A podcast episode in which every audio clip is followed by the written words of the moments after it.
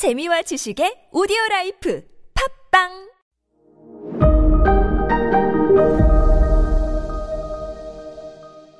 네, 여러분 안녕하십니까. 역사 스토리텔러 썬킴 인사드리겠습니다. 자, 이병철 회장은 제일재단과 제일모직 두 회사를 연달아 연타석 홈런을 터뜨리면서 어, 우리나라 최초로 어떤 타이틀을 얻게 돼요. 어떤 타이틀이냐면 돈을 가진 집안이다. 라고 해서 재벌이라는 말을 처음으로 그 타이틀을 얻습니다. 무슨 무슨 벌이라고 하면은 무슨 무슨 집안이란 말이에요. 당연히 여러분들 뭐 중국 근대사를 공부하시면서 들으신 거가 그거죠. 뭐 사병들을 거느린 집안을 군벌이라고 하잖아요. 돈을 가진 집안, 체벌을 처음으로 듣습니다. 이병철 회장이요. 자, 제가 무슨 뭐 지금 삼성의 역사를 다 말씀드릴 수는 없고, 그 굵직굵직한 사건 몇 가지만 더 말씀드리고 이제 삼성편을 마무리하겠습니다.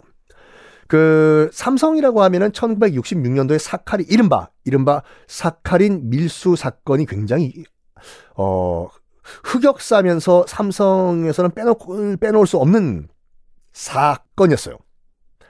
자, 이병철 회장은 스스로 집안도 대주주였고 자기도 김해평야에서 농사를 지어봤던 대주주 출신 대지주 출신이었습니다. 그러다 보니까 어, 농사의 중요성을 알았고 농사를 대규모로 하기 위해서는 비료가 중요하다는 걸 알았어요. 근데 당시에 우리나라는 1960년대죠. 우리나라는 화학 비료를 만들 수 있는 공장이 단 1개도 없었습니다. 다 그냥 뿌시뿌시 끙아예요. 를 퇴비로 쓰던 그런 어, 상황이었어요.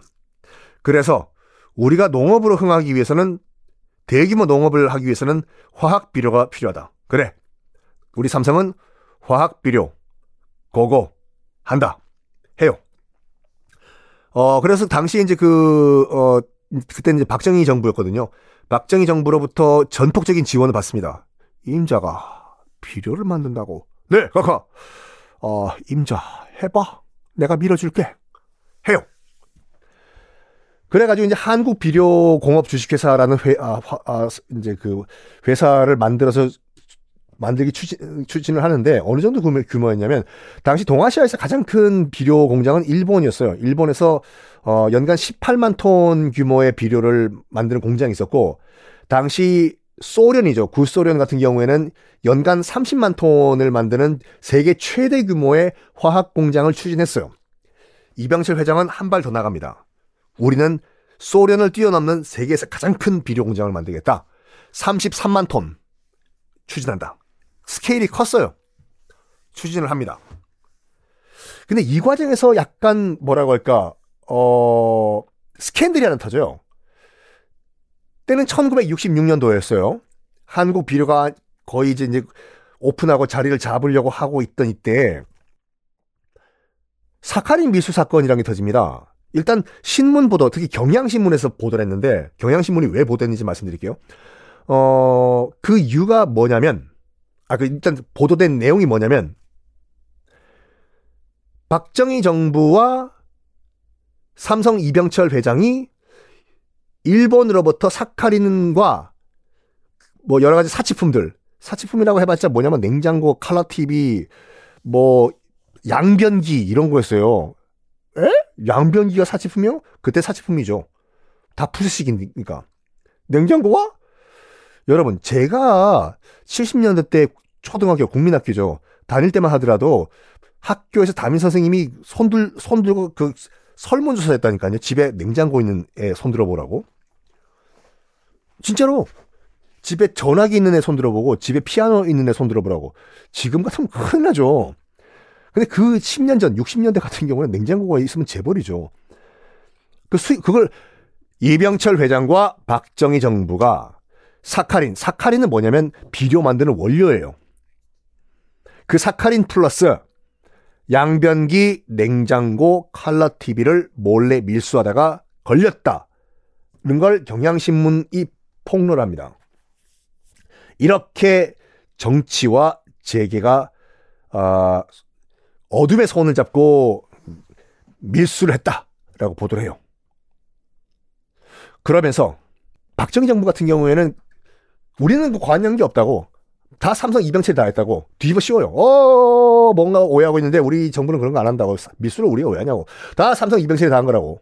하면서 그 삼성 이병철 회장의 아들이 세 명 있거든요. 이맹희 첫째 아들, 둘째가 이창희, 셋째 아들이 이건희인데 둘째 아들 이창희가 구속이 돼 버려요. 그리고 나중에 이, 요 사건을 계기로 해가지고 그 이병철 회장은 재계에서 삼성그룹의 회장에서 물러나고 그냥 재계 은퇴 선언을 해버립니다. 둘째 아들 이창희는 구속돼 버리고.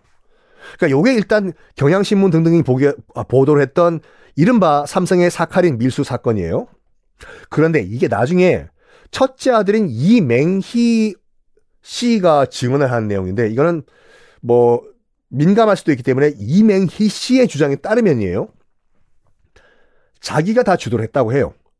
그리고 이게 왜 그랬냐면 그 사카린을 밀수하면서 뭐 아까 말씀드렸던 양변기 칼라 TV 냉장고들을 같이 밀수해 가지고 이걸 몰래 우리나라 암시장에 판 다음에 현금화 시킨 다음에 한국과 일본의 정치인들에게 정치 자금으로 나눠줬다가 이맹희 씨의 주장이에요.